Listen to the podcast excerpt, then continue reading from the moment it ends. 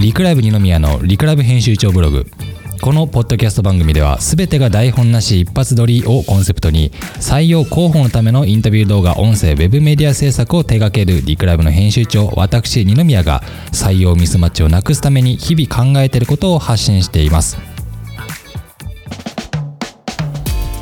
ということで皆さんおはようございます、えーリクラブ編集長の二宮です。えー今日からですね、まあ、51回が始まるというか、えーまあ、今までねイカラブのいろんなことをね50回かけて話してきたんですけれども、まあ、そろそろね、えーまあ、僕たちがやってるサービスをちゃんと届けていきたい。そして、まあ、世の中のね中小企業採用担当者、えーいろんな課題あるということで、ま、僕たちからね知見、まあ、この4年ぐらいねリクラブやってきてるんですけどその知見をですねお話ししていくまあちょっとラジオにね切り替え切り替えていこうかなみたいなところがあって、まあ、初めてねちょっと冒頭の挨拶文を作ってちょっと一発でやってみたんですけどあんまりうまくいってないんですがまあね定期的にリニューアルしながらえーラジオをねやっていこうかなと思っております。ということで、まあ、記念すべき、まあ、シリーズね、まあ、シーズン2みたいな感じですかね、えー今回は採用コンテンツのお話をさせていただこうかなと思っております。であの採用コンテンツっていうのがですね、まあ、今日今回ね突然このキーワードにしてるんですけれども、まあ、普通ね採用するって言ったら求人媒体に掲載する、まあ、ここがスタートラインかなと思うんですけれどもちょっと待ったと、えーいうところをねお話しするためにいきなりこう採用コンテンツっていうテーマにしております。でやっぱりねあのー採用する、まあ、僕らも北海道にいるんですけど例えば地方でね強い媒体ってインディードだったりとかあとは新卒で行くとマイナビさんがね結構今強いですしまあなんかこういうね媒体選びからスタートするケースってほとんどだと思うんですよ。で媒体選びをするとまあねあの掲載費用がいくらとか、まあ、そのままね無料で始めれるものもあったりしますし、えーまあ少人数の採用の場合だとそもそも掲載っていうよりねあのエージェントを使うっていうケースもありますしまあそういうところからスタートすると思うんですよね。ただこれ多くの企業がやっぱこれここで苦戦してるのは、えー何もこう採用情報とか、まあ、いわゆる求人票だけを作っていてそれを掲載して何とかしようっていうのがまあよくある一般的なやり方なんですけれどもこれだけだと今戦えない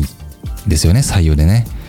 いわゆる応募者の獲得から、えーまあ、求職者に対してねアプローチする戦略がもうそれが、まあ、ベースになりすぎてるというかね、えーみんなやってることなのでその先の状態をどう作っていくかって言った時にまあまあ結果ねあの採用したいっていうことはあのーじゃあ1ヶ月後とか3ヶ月後半年後1年後に人が入っていてほしいかつその人が活躍する状態を作っていくまあそもそも採用の目的ってね事業を拡大する会社を大きくする、えーまあ、会社を潰さないっていう、ネガティブな意味もありますけど、まあ、いろんなこう経営の戦略の一つなんですよね採用するってことは。で結果じゃあ一番コスパよくね採用できるってことはあのその人が5年10年働いてくれることが一番なんですよね。っていう中であの安く済ませようよしすぐやろうみたいなところでいきなり走ると結果長引いてかつ採用しても定着しないみたいなそういったことがもう本当に多々あるんですね。なので、あのーそれを見越した上で、えー僕たちが言ってるのは採用コンテンツをまず作るべき手元にあるべきというところで、えーまあねこの結構壮大なテーマになるというかね採用コンテンツって幅広い抽象的なねあのキーワードなのでお話、まあ、手短にね今回からしていこうかなとは思ってるんですけれども、えーどっから話そうかな。そうそうまずだから採用コンテンツを持つところからスタートしないと今の時代なかなか採用ってうまくいかないよねっていうのが、えー本当にこのコロナ以降特に顕著に現れている、えー状態になってます。っていうのもあの対面とかねあのウェブとかが入り乱れてるんですよね。採用の戦略が。なので、えーいつでも使えるこのコンテンツっていうのが非常に、えー採用する上で重要な施策の一つになっております。はい、であの採用コンテンツまず何かというと、まあ、採用する上で求職者が見るもの情報、まあ、このことを指すというか、まあ、僕何も今調べてないんで、あの採用コンテンツってググったらね違うこと出てくるかもしれませんが、まあ、求職者が見るものですよね基本的には。で、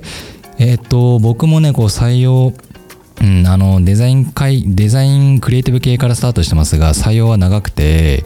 えー、やっぱパンフレットとかね昔はね採用パンフレット会社パンフレットみたいなものが昔10年ぐらい前は結構主流でもうあの僕ねあの大学とか行ってあの大学に置いてある会社パンフレットとか集めたら箱2段ボール箱2つ分80社ぐらいみたいな パンフレット集めてあのめちゃくちゃ分析したことがあったんですけどまあどこも似たり寄ったりかつ結構その当時のね情報ってねあの事業とか会社案内なんですよね。何をやってるのかみたいな。でまあまあそういうねパンフレットがあったり、えー、今でいくとかなり重要な施策これ重要度順でね話した方が早いかもしれないですね。採用コンテンツの重要度順でいくと、えー、間違いなく会社の企業の公式のホームページこれはまあまあないといけないですね。はい。プラス、えー、採用サイト採用ページ採用情報っていう書かれたページですね。これがまあホームページに属していてかつえっ、ー、とまあ重要度でいくと会社説明資料パンフレットまでしなくていい。資料でいいですね。資料。会社説明資料。と動画。この3つが今僕の中で、え、最重要のコンテンツだと思っていて、まあ、他にも例えば SNS これもコンテンツになり得るんですけど、え、情報発信ツールですね、えー、X まあ今一番は主流主力はインスタグラムですかね。はいインスタグラムのアカウント。あとは、えー、ウォンテッドリーみたいな、いわゆる記事を書ける媒体？媒体っていうのかな？ Wantedly は。ビジネス SNS みたいな言われてますけれども、いわゆるブログ系ですね。採用情報などが載せられるブログ系、まあ、メディア。まあ、このあたりが、えー、大きく言うと採用コンテンツ。まあ、プラスさっき一番最初に言ったパンフレットとか、えー、何でしょうね。まあいろいろもありますけれども、まあメインはそれぐらいかなと思います。で最初にも冒頭にもねあのパンフレットの話した時にあのー、やっぱ当時の昔のねやり方でいくと会社案内事業サービス内容紹介みたいな、えー、側面は結構強くてあとミッションビジョンバリューとかも当時からギリギリあったので、まあ、経営理念とか言い方してたかな、えー、そういったところを、まあ、いわゆる会社としてのこうあり方みたいな姿勢みたいなところを出すのが結構一般的で文章化結構されていてね。でやっぱ結構そのイメージをね持たれてる方多いんですよ今でも。ただ今のこう刺さる採用コンテンツの話をすると、えーまあ、求職者が何を知りたいかって非常に大事。で、まあ、マーケティングの知識とかある方は特にね分かっていただけると思うんですけれどもえっとまあ購買購買と採用結構違うんですけど、まあ、共通してるのはその商品を買いたくなるかに、えー、まあ、作用するいろんな情報をね出すべきっていうのがマーケティングですけど採用もその求職者が入って入りたくなるか会う人が、まあ、ターゲットがねうんと入りたくなるかどうかって非常に大事な上でそこが見てるポイントでいくと採用においては昔はね事業とか会社とか成長性とかねそういうの見てた方が多かったというかなんですけど今はどっちかというと働き方とか人ですね。いわゆる事業が成り立ってるのは人で成り立ってるケースがほとんどというかまあそういう形なので、えー、出すべき情報の起点は人なんですよ。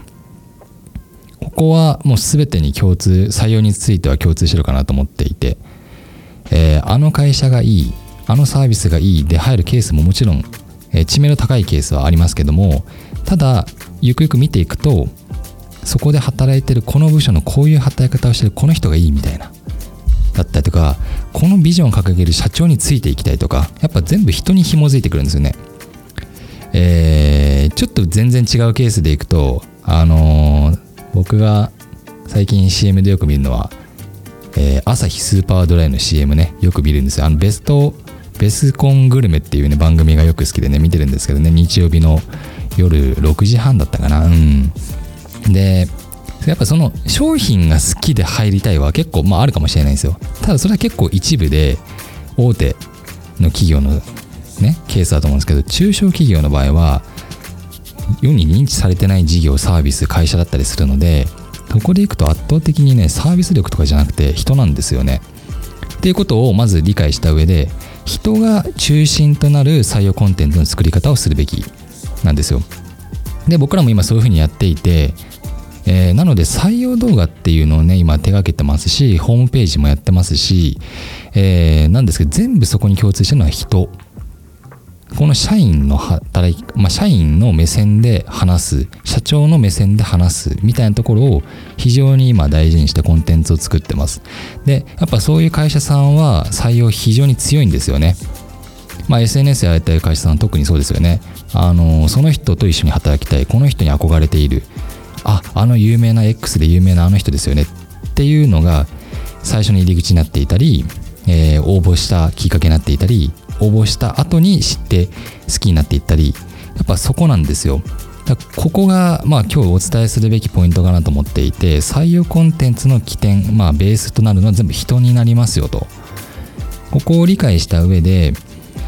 なので、あの、例えば求人媒体に掲載しました、営業マンが欲しいですって言った時も、まあ絶対そうしますよね。あの、営業職採用募集みたいなね。で、働きやすい、えー、年間休日日数120日、えー、賞与ありとかって書いたりするんですけど、そこに引っかかるっていうのはあんまないというか、ま、もちろんねあのそういう書き方をするケースがほとんどなんでその上でさらにその会社のことをね調べていこうとすると何も書いてない。いわゆる福利厚生、賞与、給与、仕事内容みたいなのが書いてあるけど、えー、状況が見えない。これね、非常に不安になるんですよね、求職者として。もし自分が、これ聞いてる方、自分が転職する、えー、新卒で入る、まあわかんないですけどね。って言った時に、えー、給与と仕事内容だけで会社選ばないと思うんですよね。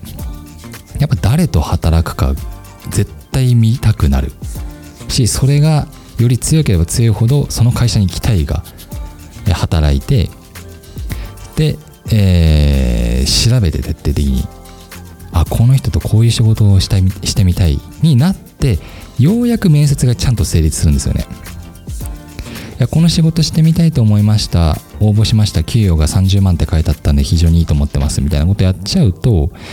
採用する側としてもうーんどうだろう。うちに合うかな。みたいなね。そういう状態になるんですよ。これずっとそういうループになってるんですよね。これ企業が情報提供してない、面接時に一生懸命ね言うってケースもありますけど、まあ結構そういう風にやってる会社さん多いんですけど、どっちかというと事前準備めちゃくちゃするんで、転職希望者、求職者、新卒、まあ新卒はそこまでしないかもしれないけど、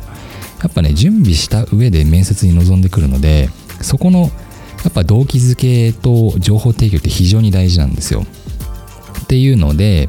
えー、なのでね採用コンテンツをまず持つことが全てのこの採用活性化につなげていく最重要課題最重要施策ですか？になるのでえー、今後こういう話をね、あの僕の方から、まあ今日はね、採用コンテンツってなんだっけみたいなところでね、えー、抽象的な話をしましたけれども、えー、今後は、まあ採用コンテンツをどういうふうにやっていこう、どういうふうに作っていくのか、どういうふうに活用するべきか、で、採用戦略にどう紐付けていくかみたいなところを、えー、まあ、気ままにね、話していこうかなと思いますし、えー、ぜひね、あのー、フォローして聞いていただけるといいかなと思っております。基本的には僕このラジオ自体はあの僕が思いつきでねあの話してることがたくさんあるので、えー、日によって、えー、話してることはまあでもあれかなでも日常的にね僕がやってることを話してるので大きく変わることはないかなと思うんですけどまあその時思ったことを中心にね、えー、解説していこうかなと思っておりますので今後ともどうぞよろしくお願いいたします。そして今までねあの夜にアップしてたんですけれどもちょっと今回からおはようございますってね、最初言ったんですけど、朝にね、アップさせていただいておりますんで、まあ、通勤、通学、通勤かな、基本的には。はい。えー、そういったタイミングで聞いていただいたり、まあ、好きな時にね、えー、流し聞きしていただければなと思っております。